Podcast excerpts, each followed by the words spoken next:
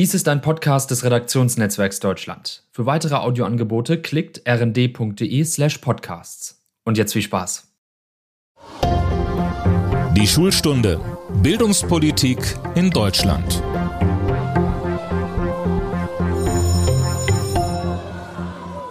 Hallo zu unserem Podcast Die Schulstunde. Mein Name ist Tobias Peter und ich arbeite im Berliner Büro des Redaktionsnetzwerks Deutschland. Als ich diesen Podcast vor einem Jahr gestartet habe, da lautete der Titel der ersten Folge Das Corona-Chaos an den Schulen. Ehrlich gesagt, ich hätte damals nicht gedacht, dass das Thema Corona und Schule auch heute noch so stark im Fokus stehen würde. Die Politik will die Schulen jetzt so gut es geht, offen halten. Es gibt aber auch Rekordinzidenzen bei Kindern und Jugendlichen. Es ist ein guter Zeitpunkt, um zurückzuschauen, was ist gut, was ist schlecht gelaufen. Es ist aber auch ein guter Zeitpunkt, um nach vorn zu blicken. Was erwartet uns noch? Und ich freue mich, dass ich dafür einen Gast gewinnen konnte, der zu Recht als der deutsche Pandemieerklärer gilt. Er ist sowohl in der Politik als auch in der Wissenschaft zu Hause. Unermüdlich gibt er sein Wissen weiter. Herzlich willkommen, Professor Karl Lauterbach. Hallo, guten Tag. Herr Lauterbach, ich habe es erwähnt, die Inzidenzen unter Kindern und Jugendlichen sind hoch. Können Sie Eltern verstehen, die sagen, ich finde Schulschließungen zwar fürchterlich, aber ich fühle mich auch überhaupt nicht mehr wohl damit, meine Kinder in die Schule zu schicken? Das kann ich gut verstehen, also dass es Eltern gibt, die so denken. Es gibt auch viele Eltern, die genau das andere denken, dass auf keinen Fall mehr Schulschließungen äh, kommen sollten. Äh, in der Summe ist es so, also die Kinder in den Schulen sind zu kurz gekommen bei dem, was wir in der Vergangenheit gemacht haben. Und die Lage ist im Moment nicht viel anders. Der Deutsche Lehrerverband warnt, es drohe der Kontrollverlust über das Pandemiegeschehen an den Schulen. Ist das eine Übertreibung oder haben die Lehrervertreter da doch einen Punkt? In den Regionen, wo jetzt die Inzidenz so stark steigt, in Sachsen beispielsweise, in Bayern, aber auch in Sachsen-Anhalt, ist tatsächlich der Kontrollverlust eine Möglichkeit. Also wir haben sehr hohe Inzidenzen bei Kindern dort auch und äh, da kann man schon vom Kontrollverlust reden. Das droht uns möglicherweise. Ohne die epidemische Lage von nationaler Tragweite gehören flächendeckende Schulschließungen nicht mehr zum Baukasten, auf den Länder in der Pandemiebekämpfung zurückgreifen können. Kann man angesichts der unsicheren Lage auf diese Option wirklich ganz verzichten? Es war ja eine rechtliche Debatte. Die uns beratenden Juristen sagen, dass also Schließungen, zum Beispiel komplette Schulschließungen äh, mit dem also Infektionsgeschehen mit so vielen geimpften Erwachsenen nicht mehr machbar wären. Also wurde einfach argumentiert, selbst wenn man das wollte, wenn man meinetwegen die Position vertreten würde, Schulschließungen müssen immer möglich sein, das wäre jetzt nicht mehr, das wäre jetzt nicht mehr abgedeckt durch die hohe Impfquote. Trotzdem haben wir ja höhere Inzidenzen, als wir sie zu Zeiten hatten, als wir Schulen auch geschlossen haben. Das ist ohne Wenn und Aber richtig. Aber die Frage ist ja, also wie sehen die Gerichte das? Und die Gerichte sehen es offenbar so, wenn also diejenigen, äh, die jetzt noch ungeimpft sind und daher die hohe Inzidenz haben äh, und ein hohes Erkrankungsrisiko haben, äh, die Impfung nicht gewollt haben, dann kann man nicht mehr begründen, dass also beispielsweise Schulen oder Geschäfte ganz grundsätzlich geschlossen werden, um diejenigen zu schützen, die sich selbst nicht schützen wollen. So ist ungefähr die Rechtsargumentation. Sie argumentieren jetzt juristisch, könnte man sagen, es gibt unter Juristen auch immer unterschiedliche Meinungen gleichzeitig. Ich argumentiere nicht juristisch, ich beschreibe nur, wie die Juristen uns gegenüber argumentiert haben. Also äh, ich bin selbst kein Jurist und mir leuchten diese also äh, ja, Argumente zum Teil auch nicht hundertprozentig ein. Und ich weiß auch, dass es andere Juristen gibt, die also eine andere Position vertreten. Ich will hier nicht sagen, dass das also von mir so, sage ich mal, verteidigt wird. Ich bin weder Jurist, noch kann ich das richtig gut bewerten, aber wir müssen uns auf die Juristen, die uns beraten, verlassen. Das habe ich gemacht. Aber das heißt, als Epidemiologe würden Sie sich mit einer anderen Regelung wohler fühlen? Ein Epidemiologe also gibt ungern ein Instrument aus der Hand, welches, welches noch gebraucht werden könnte. Für uns ist es zum Beispiel denkbar, dass es eine sehr viel gefährlichere Variante gibt oder dass der R-Wert noch einmal steigt oder dass wir eine Komplikation der Erkrankung kennenlernen, die wir bisher nicht gesehen haben, dass es sich also äh, äh, medizinisch noch einmal so zuspitzt, dass wir Langzeitschäden bei Kindern beispielsweise befürchten müssten. All diese Dinge sind ja nicht ausgeschlossen. Und da will man natürlich alle Instrumente zur Hand haben, die gehen. Sind Kinder eben, weil sie noch nicht geimpft werden können, also jedenfalls die unter Zwölfjährigen, jetzt tatsächlich Treiber der Pandemie? Dieser Begriff, wer ist Treiber der Pandemie, wer treibt das Ganze hier an, der spaltet nur weil der stellt eine Gruppe äh, in die Ecke und sagt, da stehen sie, die Treiber. Das sind diejenigen, die das alles schuld sind und äh, daran habe ich mich daher sehr ungern beteiligt. Grundsätzlich ist es so, also es war sehr früh klar, dass Kinder sich auch infizieren. Es war sehr früh klar, dass Kinder auch, Kinder auch andere infizieren. Es war sehr früh klar, dass Kinder auch also erkranken können, in Einzelfällen auch schwer erkranken können. All dies wurde ja lange Zeit in Deutschland bestritten. Dafür ist ja Christian Drosten, der dies sehr früh klar gesehen hat und auch in diesem Punkt wie in vielen anderen Punkten recht hatte, gescholten worden. Es ist einfach so. Leider ist es so, Kinder erkranken, Kinder infizieren sich, sie geben es weiter, nicht nur an Erwachsene, sondern auch an andere Kinder. Somit sind sie auch Teil der Pandemie. Aber wer jetzt Treiber ist und wer nicht Treiber ist, das sei dahingestellt. Man muss es ja trotzdem auch aus dem Interesse der Kinder raussehen. Also das eine ist ja das Interesse tatsächlich in die Schule gehen zu können, die Freunde treffen zu können ein normales Leben zu haben. Das andere ist das, was Sie angesprochen haben. Auch Kinder können sich infizieren. Jetzt ist die Frage, wie problematisch ist die Situation am Ende? Müssen Eltern nicht auch fürchten, dass ihre Kinder am Ende an Long-Covid leiden werden? Long-Covid ist ein großes Problem.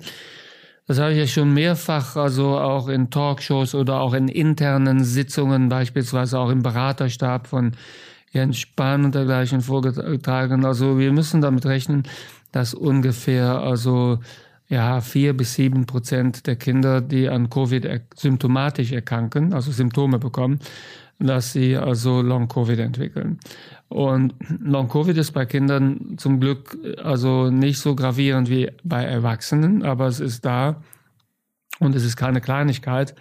Es führt dazu, dass beispielsweise Kinder danach durchweg Schwierigkeiten haben können, sich zu konzentrieren, nicht so gut in der Schule vielleicht sind. Und Wahrheit ist, also es wird auch Kinder geben, die sich also über die Schulzeit davon nicht komplett erholen. Das wird immer, das hört niemand gern.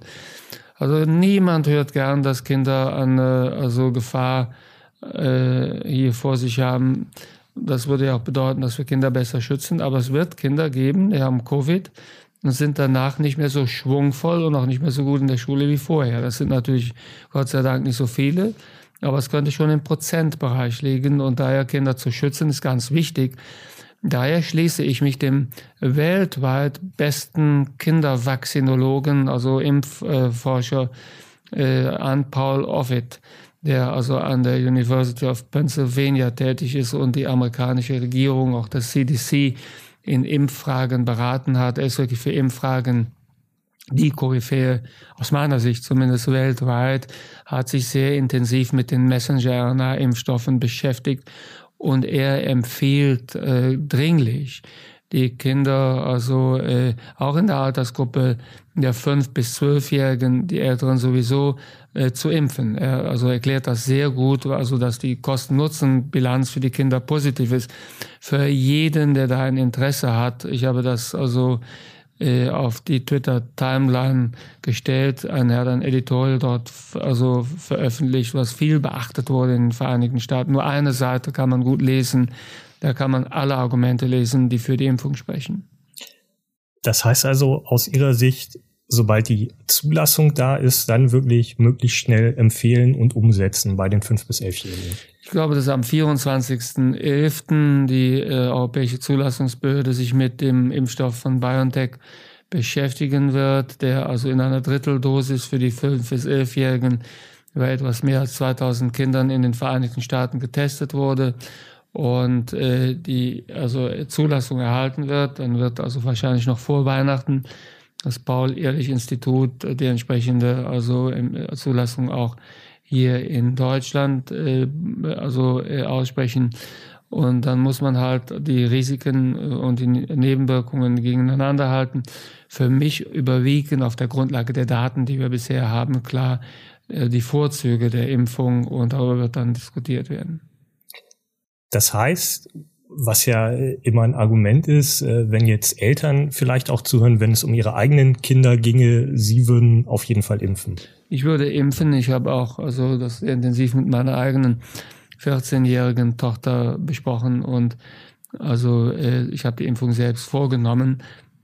Ich bin ja Impfarzt und äh, sie also äh, äh, hat sie versucht mittlerweile selbst Mitschülerinnen und also äh, Freundinnen und Freunde zu überzeugen, die Impfung ist einfach das kleinere Risiko. Wie können wir denn die Impfung bei den 12- bis 18-Jährigen, für die ein Impfstoff zugelassen ist, noch beschleunigen? Ach, darüber sich jetzt Gedanken zu machen, wir sollten bei den Kindern keine, also sagen wir, harte Impfkampagne fahren. Ich sehe das anders, also bei den ungeimpften Erwachsenen. Also die ungeimpften Erwachsenen gefährden sich selbst, das ist schlimm genug, aber sie gefährden auch andere. Und äh, ungeimpfte Erwachsene, also, äh, also gefährden daher das Leben und die Gesundheit anderer Menschen. Das ist etwas, was man sich sehr gut überlegen möchte, ob man das will, ob man dazu bereit ist. Das ist äh, aus meiner Sicht auch nicht unbedingt ein netter Zug, wenn man sagt, also es sei denn, man hat die Position, dass also die, die, die Erkrankung auch anderer nicht so gefährlich ist, so dass man die Impfung nicht braucht und könnte auch andere infizieren. Aber ist ja Quatsch. Was also wissenschaftlich nicht haltbar ist. Und dann muss man sich auch fragen, wer man glaubt, wer man ist. Also, denn man, man glaubt, ich kenne solche Leute. Ich kenne Leute sehr gut, die also glauben, ohne entsprechende Ausbildung im Fach die Dinge klarer sehen zu können als die Wissenschaftler dieser, dieser Welt. Und also, also mit solchen Leuten habe ich in der Vergangenheit sehr viel zu tun gehabt. Aber äh, somit ist da ein gewisser Druck angemessen. Solchen Leuten muss man konfrontativ begegnen. Das ist aber etwas anderes bei Kindern. Kinder also darf man so nicht also unter Druck setzen. Kinder sollen ganz frei für sich entscheiden, vollkommen losgelöst, kein Druck. Also wenn Kinder sich gegen die Impfung entscheiden, ist das vollkommen okay. Jetzt haben Sie ja schon richtig gesagt, bei den Erwachsenen ist es am Ende so, in diesem Stadium der Pandemie leiden diejenigen, die sich nicht impfen können, unter denjenigen, die sich nicht impfen wollen. Nicht impfen können sich eben unter anderem bislang noch Kinder unter zwölf. Wäre nicht eine Impfpflicht für Erwachsene schon mit Blick auf die Interessen der Kinder richtig gewesen? Die wäre in Deutschland nicht durchsetzbar gewesen. Das wird ja jetzt in Österreich versucht. Im Februar ähm, in Deutschland, glaube ich, ist der Widerstand gegen die Impfungen so militant, das ist so ideologisch, das ist mittlerweile auch ein Glaubensbekenntnis. Das also hat ja zum Teil auch mit politischen Parteien zu tun. Zum Beispiel die AfD hat dann noch einmal äh, der Abgeordnete sichert bestürzenderweise, also von der Tribüne des Deutschen Bundestags, wo diejenigen sitzen, die sich noch nicht mal testen lassen wollen, äh, äh, vorgetragen, die Impfung sei gefährlicher als die eigentliche Infektion an Corona. Hier werden politische Spielchen betrieben. Hier versucht die AfD also politisches Kapital äh, zu gewinnen aus der also Ablehnung der Impfung. Und man es, man sollte es also äh, sich gut überlegen, ob man in eine solche Gefechtslage dann geht dass wir dieses Thema zum Schluss komplett politisieren. Ich glaube, wir müssen jetzt mit denjenigen arbeiten, die willig sind und die also interessiert sind, die noch zuhören, die auch noch eine gewisse Achtung vor der Wissenschaft haben. Also es ist ja fantastisch, was Impfwissenschaftler also und aber auch also Corona-Experten in den letzten also ja also in den letzten anderthalb Jahren geleistet haben. Und so etwas muss muss man achten, dieser Respekt der muss gewürdigt werden. Da darf man sich nicht auf Außenseiterpositionen oder gar auf seine eigene Position verlassen. Was müssen wir jetzt noch tun, um die Schulen in diesem Winter besonders pandemiefest zu machen? Also gut wäre die Kombination, äh, die Luftfilteranlagen und nach jeder Schulstunde äh, also äh, lüften und darüber hinaus Maske tragen. Das reduziert also die äh, Wahrscheinlichkeit, dass man sich infiziert, ganz dramatisch, um deutlich mehr als 90 Prozent. Somit wäre das die ideale Kombination. Das hat leider nicht so gut geklappt in Deutschland. Die also Luftfilteranlagen sind nie wirklich flächendeckend beschafft worden. Und ich, es war daher abzusehen, dass die Kinder in Probleme laufen. Ich habe noch versucht zu warnen, als also äh, Ministerpräsident, der neue Ministerpräsident Wüst in Nordrhein-Westfalen also die Maskenpflicht in den Schulen aufgehoben hat, äh, zu dem Zeitpunkt, wo also die Fallzahlen schon stiegen und darüber hinaus also auch die Kinder nicht mehr so lange lüften konnten, weil es zu kalt war. Da haben sich viele Kinder infiziert, völlig ohne Not. Das war vollkommen unnötig. Das war also riesig, es war also verantwortungslos. Braucht es jetzt nicht tatsächlich die, die klare, die ehrliche Ansage, die Maskenpflicht in den Schulen wird noch den ganzen Winter über gebraucht werden? Ja, das ist auf jeden Fall so. Also die Maskenpflicht, also die Wahrscheinlichkeit, dass wir in eine epidemische Lage kommen, wo wir die Maskenpflicht in den Schulen nicht mehr brauchen. Diese Wahrscheinlichkeit also bewerte ich als sehr gering. Also die Maskenpflicht wird wahrscheinlich über den gesamten Winter benötigt werden. Finden Sie es äh, eigentlich auch verrückt, dass die Frage, wann muss so eine Maskenpflicht in der Schule gelten, bis heute in keinster Weise bundeseinheitlich geregelt ist? Also im Grunde genommen, Sie haben Herrn Wüst angesprochen, macht ja jedes Land, was es will. Die Situation ist ja die, dass die Bildungspolitik von den Ländern verantwortet wird. Von daher würde man da keine einheitliche Regelung erwarten. Die Länder könnten sich natürlich verständigen. Ich meine, dazu haben die ihre Gremien wie die Kultusministerkonferenz. Ich hätte die Erwartung an die Länder gehabt, wenn man sagt, das ist unsere Hoheit, dass man das auch hinbekommt. Ich habe dafür auch plädiert, aber also die, Kultus, die Kultusministerkonferenz äh, ist äh, notorisch äh, selbstbewusst und äh, auch äh, ja zum Teil unabhängig gewesen, auch unabhängig zum Teil von wissenschaftlicher Beratung. Von daher das ist eben so ge gelaufen, wie es gelaufen ist. Das war nicht immer zum Vorteil der Kinder. Selbstverständlich wäre es richtig gewesen, dass man also, sagen wir mal, schon vor einem Jahr gesagt hätte, okay, das wird hier lange dauern. Wir beschaffen Luftfilteranlagen, so rüsten wir uns für den Winter. Äh, die Kinder tragen Masken, wir äh, unterrichten die Kinder mit der Maske so gut äh, wie das geht. Das ist für die Kinder nicht traumatisierend. Also die Maske ist bei Kindern im asiatischen Raum weit verbreitet. Die Kinder kommen dort, haben zum Teil bessere PISA-Ergebnisse als wir. Von daher, also hätte man sich da sehr früh verständigen können. Aber das ist Schnee von gestern, das ist nicht gelungen. Und äh, von daher ähm, müssen wir jetzt schauen, wie wir noch durch den Winter kommen. Wir befinden uns hier im Podcast Die Schulstunde. Altbundespräsident Joachim Gauck war schon da, der frühere Fußballnationalspieler Thomas Hitzitzberger auch und viele andere. Kann man alles nachhören. Heute freuen wir uns, dass wir Karl Lauterbach zuhören können. Herr Lauterbach, lassen Sie uns, wie angekündigt, auch mal einen kurzen Blick zurückwerfen. Was war der größte Fehler, den wir in Sachen Pandemie und Schule gemacht haben? dass wir viel zu lange gezögert haben, äh, anzuerkennen, dass die Kinder überhaupt also sich infizieren oder erkranken. Das wurde ja lange Zeit bestritten. Dann also ist der Fehler gemacht worden, dass also äh, viele argumentiert haben, zum Teil ein paar Kinderärzte sogar, also dass die äh, Infektion äh, äh besser wäre als die eigentliche äh, äh, Impfung. Und äh, dazu haben sich sogar also äh, Epidemiologen verhalten. Also es gibt Epidemiologen, die gesagt haben, dass also die Infektion der bessere, ich sag mal so, die bessere Impfung sei.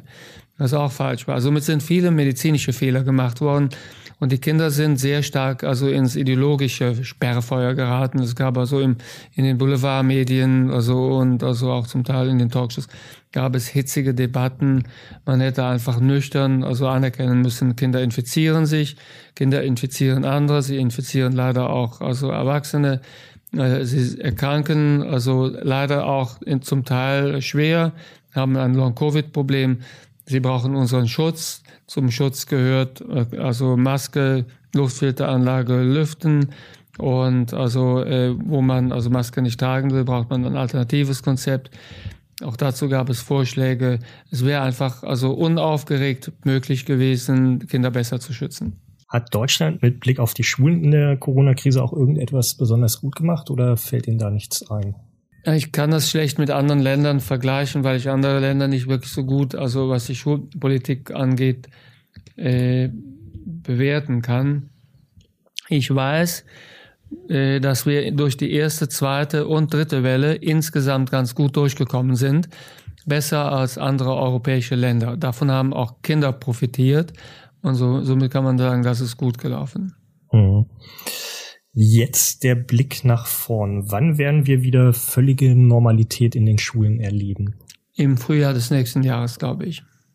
Und da sind sie auch einigermaßen sicher, weil man glaubt ja inzwischen, also ich glaube, viele Eltern haben zwischendrin immer mal wieder gedacht, jetzt käme die Normalität. Man hatte auch den Eindruck, der eine oder andere Bildungspolitiker oder auch andere Politiker hat es gedacht und dann war es doch nicht so. Beim Frühjahr sind sie sich einigermaßen sicher.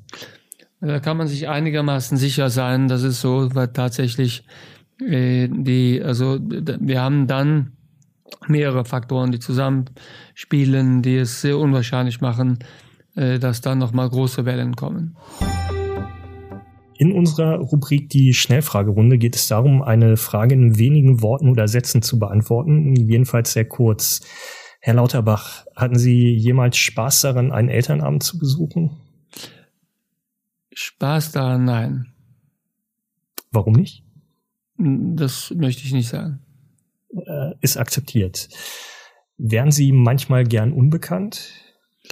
Manchmal ja. Weil es nervt, immer wieder angesprochen zu werden oder äh, weil man äh, noch nicht mal in Ruhe zu einem Elternabend gehen kann? Nein, es hat bei mir mit bestimmten Sicherheitsproblemen zu tun, die also äh, es so ja, die, die, die es so, die es so erscheinen lassen für mich, dass es manchmal für mich besser wäre, unbekannt zu sein. Hm das hat sich in der Pandemie auch nochmal stark für Sie verändert, oder? Ja, das ist so genau. Gibt es irgendeinen Job, den Sie lieber machen würden als den des Gesundheitsministers? Also ich äußere mich zum Job des Gesundheitsministers im Moment überhaupt nicht. Von daher, also kann ich da weder äh, kann ich da weder etwas anbieten. Äh, es gibt auf jeden Fall Jobs, die ich gerne machen würde, aber gehört hier auch nicht hin. In unserer Rubrik Das persönliche Schulerlebnis geht es darum, dass ja letztendlich jeder einmal in der Schule war. Also auch der Altbundespräsident, auch der Fußballnationalspieler, natürlich auch Karl Lauterbach. Und sie haben eine interessante Bildungsbiografie. Also sie kommen aus einer Arbeiterfamilie und sie waren in Harvard. Ich bin auch Erstakademiker. Äh, ich habe mich übrigens auch mal auf ein Harvard-Stipendium beworben und es nicht bekommen. Das sei hier einmal gesagt. Und ich habe in diesem Podcast mal mit dem Night Talker Jürgen Domjan gesprochen, der auch eine sehr interessante Bildungsbiografie hat. Und da würden wir einmal ganz kurz reinhören. Die meisten Kinder, Kinder kamen aus der Unterschicht, aber da gab es schon äh, Unterschiede. Also ähm, da war auch ein, ein Junge dabei, dessen Eltern hatten ein Fahrradgeschäft in, Köln, äh, in, in Gummersbach. Äh, der stand dann in der Hierarchie schon wieder etwas höher. Oder ein anderes Elternteil war, weiß ich jetzt, ich weiß es gar nicht mehr genau, äh, Meister, Heizungsmeister. Der stand wieder höher als der Hausmeister oder der, der normale Arbeiter. Und die, also das war wie so ein Kastensystem. Aber, aber ja? hallo, und die, die nun ganz unten standen in der Hierarchie und als Hausmeister Junge stand ich ganz unten oder fast ganz unten, sind wir heute, heute würde ich sagen, von den, von den Lehrern gemobbt worden. Herr Lauterbach, ging Ihnen das auch so, dass Sie in der Schule schlechter behandelt wurden, schlechtere Chancen hatten wegen Ihrer Herkunft? Äh, ja, das stimmt. Also am Anfang muss man sagen, also in der Grundschule ich musste dann mehrfach die Schule wechseln. Aber als ich auf dem Gymnasium angekommen war, es war ein naturwissenschaftliches Gymnasium, da also erledigte sich das also mehr oder weniger von allein, weil also dann ja einfach schlicht und ergreifend viel davon abhing, wie gut kriege ich diese Aufgaben gelöst. Also, also sie, ihr, ihr Vater kann was auch immer sein, äh, wenn sie die Physikaufgabe oder die Mathematikaufgabe nicht lösen können, äh, dann äh, kommt nichts raus. Und somit also nahm der Einfluss der, des, des Status der Eltern ab, also mit jeder Schulstufe. Aber sie mussten sich durchkämpfen. Also ja. wenn ich es richtig weiß, war es eben tatsächlich so, in der Grundschule gab es diesen klassischen Effekt, dass Lehrer draufgeschaut haben und gesagt haben, hm, wo kommt der her? Der richtige Platz für ihn ist die Hauptschule. Es war so, so, dass einfach schlicht und ergreifend wenig Plätze für die, also fürs Gymnasium da waren und da wurden dann die Akademikerkinder äh, also versorgt. Da waren die Plätze schon weg.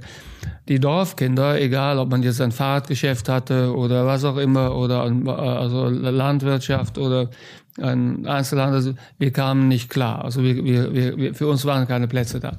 Das wurde aber dann nachher also besser. Wir sind dann quasi, also wir, wir haben dann, also die, die Besseren von uns sind dann sehr schnell, also stufenweise weitergekommen. Von da war, aber es war ein riesen, es war ein riesen weil als Kind kann man sich da wenig wehren. Später ist das ja anders. Jetzt ist es heute natürlich anders. Trotzdem sagen uns alle Statistiken, Bildungserfolg ist noch immer enorm stark an die soziale Herkunft gekoppelt. Schmerzt Sie das, dass wir da im Grunde dann doch vergleichsweise wenig vorangekommen sind? Ja, das ist das größte Unrecht in Deutschland. Also es gibt in Deutschland viele also Gerechtigkeitslücken. Das ist klar, das Rentensystem ist nicht ganz gerecht. Also oder auch das Gesundheitssystem ist nicht ganz gerecht, das Steuersystem ist auch nicht ganz gerecht, also der Mittelstandsbauch und so weiter. Aber das ist alles gar nichts. Also das sind alles kom also komplett vernachlässigbare kleinste Ungerechtigkeiten im Vergleich zur Ungerechtigkeit in der Schule. Was glauben Sie, wie haben Ihre Mitschüler damals den Mitschüler Karl Lauterbach gesehen? Also was hatten Sie da für einen Ruf? Wie hat man auf Sie geblickt? Es kam ganz auf an. Ich war damals also ein ehrgeiziger Fußballspieler, war im Fußballclub, später auch im Tischtennisclub. Somit bin ich also, also sagen wir mal, als also sportlich interessiert gesehen worden. Äh, die, also ich hatte also auch ein paar gute Freunde, es ging alles soweit okay. Und äh, ja, also ich war halt, also in der Oberstufe, also war ich, wurde ich gesehen als jemand, der ein guter, der ein guter Schüler ist und der wahrscheinlich, also der wahrscheinlich irgendwas Interessantes studieren wird, wo, dass man wahrscheinlich davon ausgegangen, dass ich also Mathematik oder Physik studiere. Welche Position haben Sie im Fußball gespielt? Links außen. Ich war ehrlich gesagt nicht besonders talentiert, aber ich habe gerne gespielt. Da haben wir viel gemeinsam. Herr Lauterbach, ich bedanke mich ganz herzlich fürs Gespräch. Ich danke Ihnen. In unserem Podcast Die Schulstunde haben immer die Schülerinnen und Schüler das letzte Wort. Und deshalb bin ich jetzt verbunden mit Wiebke Maibaum. Sie ist 17 Jahre alt. Sie geht in die 12. Klasse in Bad Hersfeld in Hessen und sie ist Kreisschulsprecherin. Hallo Wiebke. Hallo Tobias. Wiebke, die Inzidenzen unter Kindern und Jugendlichen sind rasant gestiegen. Hast du Angst, zur Schule zu gehen? Aktuell nicht, aber man, es wäre gelogen, wenn ich sagen würde, man hat das nicht im Hinterkopf. Man sieht, die Zahlen waren selten so hoch. Ähm, wenn man ein Jahr zurückdenkt, Dezember rum die Zeit, waren die Zahlen ebenfalls so hoch, also nicht direkt vergleichbar, aber schon hoch.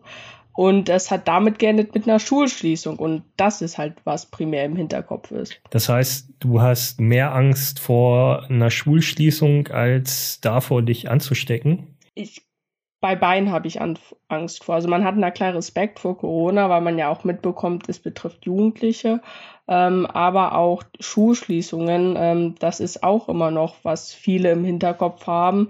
Ich glaube, es ist schwer jetzt sa zu sagen, das ist schlimmer, das ist nicht schlimmer. Ähm, jeder hofft, dass er gesund bleibt, auch in der Zeit von Erkältungen. Ähm, aber auch niemand möchte zu Hause bleiben. Wird denn in den Schulen genug getan, damit ihr euch vor einer Ansteckung gut schützen könnt? Also aus meiner Sicht äh, kann das ja auch immer groß auf nur meine Schule beziehen, weil die Schulen sehr unterschiedlich handeln. Aber das Testen äh, ist regelmäßig, also das hat man so einen Rhythmus jetzt über, ist ja über ein Jahr jetzt schon äh, bekommen und auch mit den Masken. Ähm, es ist eine Selbstverständlichkeit geworden. Es ist nicht mehr so, ah, ich muss jetzt Ma Maske tragen, sondern man zieht die Maske auf, sobald man vom äh, Platz aufsteht. Montags und ich glaube mittwochs wird immer getestet. Das ist schon so eine Routine geworden. Bist du geimpft? Ja. Und wie schaut das bei deinen Mitschülern aus? Ist es da auch bei den meisten so? Der Großteil ist geimpft. Also ich würde, auch wenn ich jetzt nicht in Mathe so gut bin, fast schon sagen über 80, 90 Prozent vom Gefühl her. Ähm, weil, na klar, mein Jahrgang, also die Altersgruppe 17, 18, das heißt, sie können sich auch impfen. Ich glaube, wenn man mal in so eine Mittelstufe reingehen würde, die sind weitaus gegen jünger, da sieht das wieder anders aus. Wenn du mal auf die Pandemie zurückschaust, also auf das, was wir bislang erlebt haben, welche Note würdest du der Politik mit Blick auf dieses wichtige Thema Corona und Schule geben? Also ganz am Anfang eine 4. Sie hätten bestanden, aber auch nicht mehr. Ähm, das hat sich aber aus meiner Sicht sehr gesteigert. Also ich würde jetzt schon auf eine 3 hingehen. Ähm, befriedigend. Es ist immer noch ausbaufähig, ohne Frage, aber man sieht, sie haben teilweise aus den Fehlern gelernt. Aber doch nicht überall. Ja, ist jetzt die Frage, ob man wirklich hoffen möchte, dass die Pandemie noch so lange dauert, dass es am Ende für eine 1 reicht. Was glaubst du denn? Kannst du bald wieder ganz normal zur Schule gehen oder wann könnte dieser Punkt erreicht sein? Ich weiß nicht, was normal jetzt auch wieder bedeutet. Also, ähm, dass man besonders, sage ich jetzt mal, so in der Erkältungszeit mit Masken rumläuft. Ich glaube, das hat ab und zu auch Vorteile. Ähm, wir kennen das ja selber. Alle äh, sind im Bus und Bahn zusammen. Ähm, aber es hat sich na klar viel verändert, äh, besonders im Digitalisierungsbereich. Und ich wünsche mir den Teil, sage ich jetzt mal, den vor fast zwei Jahren, nicht unbedingt wieder zurück, wo Digitalisierung noch, hm, hui, was ist das denn? Äh, aber trotzdem hoffe ich, dass wir irgendwann wieder so zur Normalität wiederkommen. Also dass man wirklich diesen normalen Schulalltag und ohne diese Angst immer, hm, jetzt könnte man Corona haben oder auch äh, ich kann bald wieder Schulschließung, dass einfach so dieses Stück Normalität zurückkommt. Aber wenn ich dich richtig verstanden habe, an die Masken hast du dich zumindest auch so gewöhnt, dass du sagst, solange das nötig ist, das hält man schon aus. Ja, na, also man muss da, glaube auch unterscheiden. Also zum Beispiel, wenn ich jetzt den ganzen Tag Masken tragen müsste, auch auf dem Platz, ich glaube, das ist viel anstrengender, auch mit einer FP2-Maske, als diese normalen ähm, OP-Masken, die wir ja alle kennen, die meistens bläulich sind. Wenn ich jetzt aber mal schnell durch die Schule laufen muss, weil ich auf Toilette muss oder so, dann hat man die ja nur für ein paar Minuten auf. Da hat man sich schon dran gewöhnt. Aber dieses wirklich acht Stunden am Stück, das ist schon anstrengend. Wiebke, ich danke dir ganz herzlich fürs Gespräch. Vielen Dank und noch eine schöne Woche. Das war's mal wieder mit unserem Podcast Die Schulstunde. Passen Sie gut auf sich auf, hören Sie beim nächsten Mal wieder rein. Ich würde mich freuen und tschüss.